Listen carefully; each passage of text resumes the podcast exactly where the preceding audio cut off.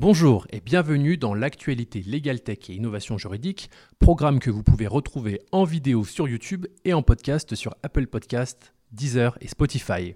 Aujourd'hui, nous allons faire le point sur la réunion annuelle en matière d'innovation juridique, le rendez-vous de la transformation du droit, avec les deux organisateurs de l'événement, le Village de la Justice avec Christophe Albert et Open Law avec Soumis Saint-Auguste. Nous allons parler un peu Covid, mais surtout webinar et village avec un S c'est parti L'actualité Legal Tech et innovation juridique, c'est tout de suite avec le droit pour moi. Bonjour Soumis Saint-Auguste, bonjour Christophe Albert, merci de nous rejoindre. Alors pour ceux qui ne vous connaîtraient pas, Soumis, tu es présidente d'OpenLaw et responsable du lab prospective au sein du groupe Lefebvre-Saru. Christophe, tu es responsable du pôle numérique du premier site juridique français, le Village de la Justice, qui est une division du groupe Légitime. Alors le contexte actuel immédiat, c'est ce deuxième confinement en France, comme un peu partout en Europe. C'est un défi sanitaire, sociétal, économique qui bouscule notamment les entreprises. Donc, première question de circonstance que j'ai envie de vous poser, comment avez-vous pris en compte la pandémie dans vos activités respectives? Comme toutes les entreprises et comme toutes les organisations, et moi la majorité, c'est qu'on est tous en télétravail.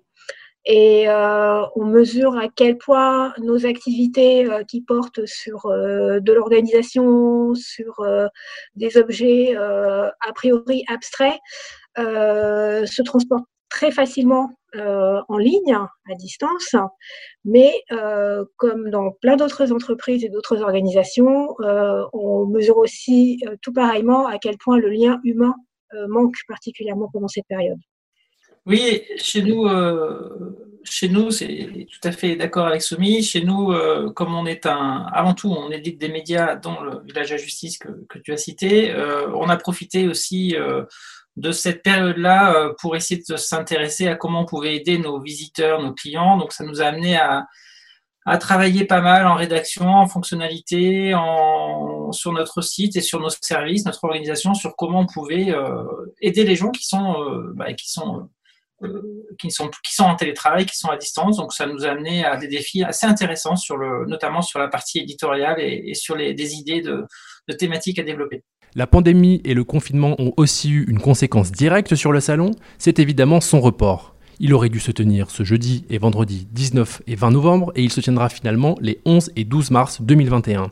Alors, est-ce que cette actualité aura des conséquences sur cette cinquième édition? euh, il y aura des conséquences, euh, oui, puisqu'on a plus de temps pour la préparer. Euh, finalement, ça nous donne 3 ou 4 mois, c'est le côté positif, 3 ou 4 mois de plus pour préparer, pour avancer. donc, donc, je pense que ça n'aura pas de conséquences négatives, ça aura plutôt des conséquences positives et peut-être que le salon, je pense que le salon sera encore plus riche. Euh, l'autre conséquence aussi, on en parlera un peu plus tard, c'est que du coup, euh, bah, on n'a pas simplement reporté, on a travaillé à, participer à, faire des, conférences et des animations et des rencontres euh, virtuelles qu'on n'aurait pas fait sinon. Donc on essaye de, maintenir le lien et d'apporter du contenu riche et, d'actualité. La bonne nouvelle, c'est qu'en attendant, vous nous avez préparé un cycle de webinars pour nous faire patienter jusqu'au mois de mars. Le premier étant sur la pseudonymisation des décisions de justice avec l'organisme Etalab et qui commence ce jeudi 19. Le 19 est une date symbolique puisque le salon devait justement commencer à cette date. Alors, est-ce que vous pouvez nous présenter ce premier événement? C'est un premier événement qui a effectivement du sens pour ce programme de conférence virtuelle qu'on a mis en place euh, dans l'urgence euh, du report euh, en mars 2021. Euh, il, nous importe parce qu'il porte sur une euh, thématique euh, d'innovation publique que du côté d'Open Law, on a accompagné de longue date, puisqu'il s'agit de l'open data judiciaire, l'open data des décisions de justice, enfin judiciaire et administratif en l'occurrence. Et il est aussi important parce qu'il s'inscrit dans la programmation du mois de l'innovation publique qui euh, court depuis le 2 novembre et jusqu'au 30 novembre, et qui nous a permis de la référencer ainsi que les deux conférences à venir de la semaine prochaine, dont on en parlera sans doute, euh, à l'agenda de la DITP, la Direction interministérielle à la transformation publique, euh, si bien que nous apparaissons dans le programme ambitieux et riche de toutes les conférences, tables rondes, ateliers organisés par l'administration centrale et par les collectivités territoriales, mais aussi par des acteurs tiers, comme c'est le cas pour Village de la Justice et Open Law. Le salon maintenant, qui a réuni 3600 visiteurs l'année dernière, il y a plusieurs nouveautés. Déjà, on déménage au Palais des Congrès et on ne sera plus à la Cité des Sciences et de l'Industrie, donc une plus grande capacité. Mais l'évolution qui saute aux yeux, c'est évidemment le changement de nom. Adieu village de la Legal Tech et bonjour salon de la transformation du droit. Non, non, il reste euh, clairement euh, en fait, depuis plusieurs années, on avait créé ce salon avec Open Law, euh, ce salon qui s'appelait Village à l'Égalité, et depuis plusieurs années, on s'interrogeait, on constatait nous-mêmes, peut-être déjà dès la troisième édition, en se disant, mais c'est restrictif, ça n'aborde pas l'ensemble du périmètre des sujets qu'on traite. On parlait déjà de guide design il y a deux ans, par exemple. Euh, on parlait déjà d'innovation publique l'année dernière. La DILA était exposante à la première, euh, à la première édition du salon. Donc, en réalité, il y avait plus de, plus de périmètre que le seul mot Legal Tech pouvait le laisser penser. Donc on s'était dit qu'il fallait l'enrichir, il fallait le développer, et surtout, puisqu'on a décidé cette année de changer ce nom-là euh, pour coller avec le sujet de la transformation du droit. Quand on a décidé ça en février, on était un peu précurseur peut-être, ou hélas, euh, mais évidemment que cette année, c'est une année de transformation pour beaucoup de métiers, dont ceux du droit. Alors, ce n'est pas juste le confinement, la pandémie, c'est une plus longue euh, série que cela, mais évidemment, le vrai sujet, c'est la transformation à travers plusieurs axes. Donc, le village à l'égalité reste, cinq noms, cinq villages qui sont thématiques et qui sont, je pense, on pense, plus identifiables par le public. Il ne faut pas oublier que l'égalité peut faire peur à certaines personnes. Euh, notamment par exemple chez des avocats euh, qui sont parfois hostiles à ce mot-là, qui leur, fait, leur rappelle euh, des histoires de braconniers du droit d'il y a quelques années. Voilà, l'idée c'est d'aller plus proche finalement de ce dont on parle maintenant, c'est-à-dire que on dissocie le legal design de la legal tech, on dissocie la tech de la legal tech. Voilà, il faut leur donner leur, leur, trajectoire. Et pour autant, on a aussi imaginé pour cette cinquième édition de tracer des parcours transversaux d'un village à l'autre, parce que comme l'a évoqué Christophe, euh, les, préoccupations ou les démarches euh, de legal design ou de formation euh, étaient déjà présentes hein, et, très attractives pour les, éditions précédentes. Donc là, on, s'est dit qu'il y avait matière effectivement d'une part à, dégager cinq, fils rouges bien distincts, mais aussi à travailler à les tisser entre eux. Et ce sera d'ailleurs le cas déjà euh, de certaines conférences euh, euh, en, avance de phase entre décembre et janvier en ligne. Mais tu peux continuer à appeler ce salon le village de la Legaltech, il n'y a pas de souci. Le village de la Legaltech se scinde donc en cinq villages Legaltech, Legal Design, Trajectoire professionnelle, RegTech et Innovation publique. Côté Legal Design, vous collaborez cette année avec le Lab Légal, qui est un collectif formé récemment et qui rassemble l'essentiel des acteurs du legal design francophone. On peut citer notamment euh, Marie Potel d'Amourabi, Didier Quetel de Droit Quotidien, Stéphanie Marie Batardière, Astrid Boyer de Billy Agency et Apolline Legal et Joachim Savin de Comme des Dragons. Et il y en a d'autres. Pouvez-vous revenir sur cette collaboration par laquelle les acteurs du salon en deviennent co-organisateurs? Au tout début, euh, Didier Quetel qui, visite notre salon depuis quelques années, Stéphanie et Marie aussi, Marie Potel, ces gens-là étaient à notre salon les dernières années. Et en fait, on a parlé ensemble l'année dernière et, et il disait que voilà, le, il pensait que le moment était lancé était propice pour lancer un grand collectif francophone sur le legal design, donc qui ce qui est fait et qui s'appelle le Lab Légal. Et, leur idée, c'était de, faire un salon et il m'interrogeait, il nous interrogeait sur la question de l'opportunité de faire un salon sur ce sujet-là.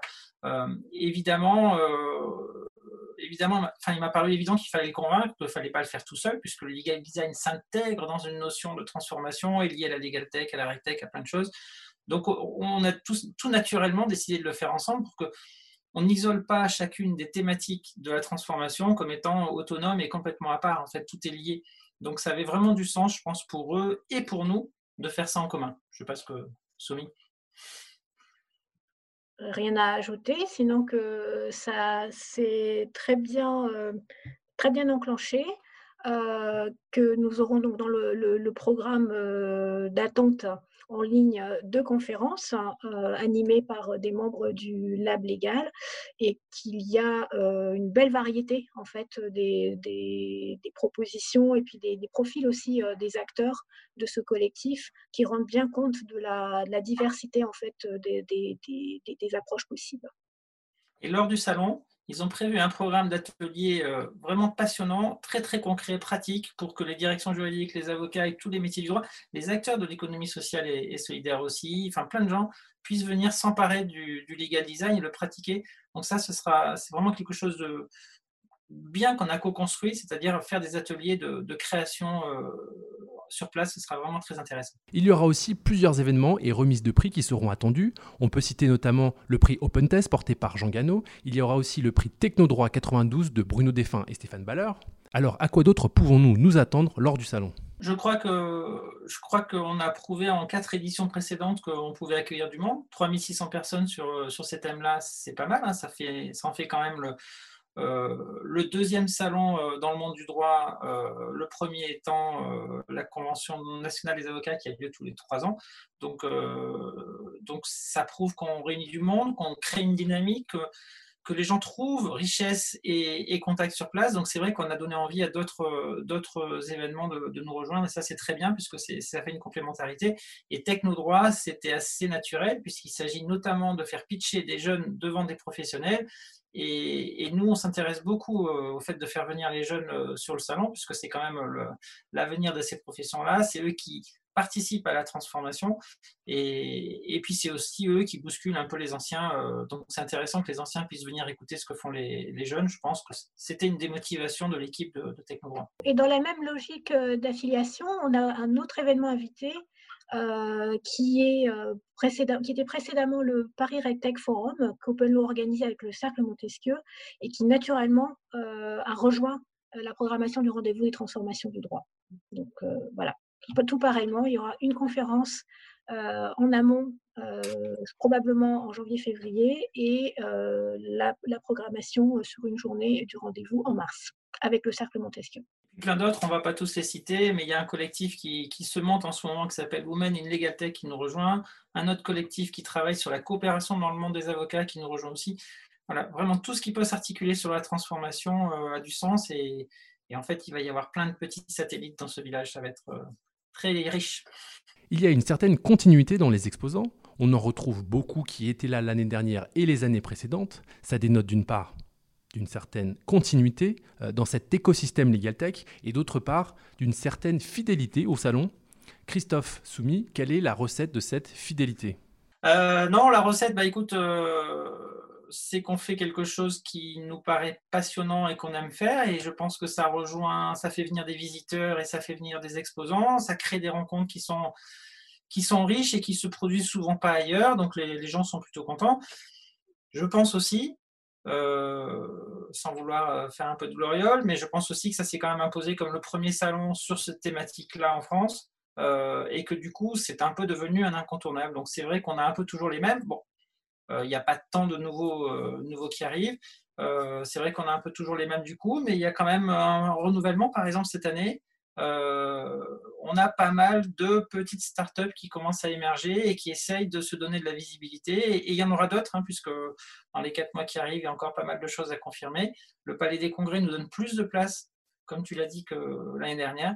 Euh, donc, euh, on va pouvoir accueillir notamment des petites startups et des petites legal tech. Il y en a quand même pas mal qui s'intéressent sur des sujets presque connexes, mais qui ne le sont pas vraiment, comme la cybersécurité, comme euh, effectivement la façon de, de la, formation, les formations en ligne sur plein de sujets qu'on n'avait pas forcément les années passées et, des gens arrivent en disant bah, voilà, il faut qu'on s'inscrive dans, ce, dans cette euh, recette de transformation. Et pour, euh, pour compléter la, réponse de Christophe à propos de cette fidélité, je pense qu'on arrive effectivement à, apporter la preuve de ce que brasser justement ces différentes thématiques, ces différentes approches, ces différents profils euh, est source de, richesse et d'inspiration. Euh, ce pourquoi les, les, exposants comme les sponsors et les visiteurs euh, reviennent une année sur l'autre. Cette interview touche à sa fin. Vous trouverez plus d'infos sur les webinars et sur la cinquième édition du salon avec les liens dans la description du poste. Soumis Saint-Auguste et Christophe Albert, merci. Merci. Merci de votre attention. Portez-vous bien et à très vite pour d'autres actualités Legal Tech et innovation juridique en vidéo sur YouTube et en podcast sur Apple Podcast, Deezer et Spotify. C'était l'actualité Legal Tech et innovation juridique avec le droit pour moi.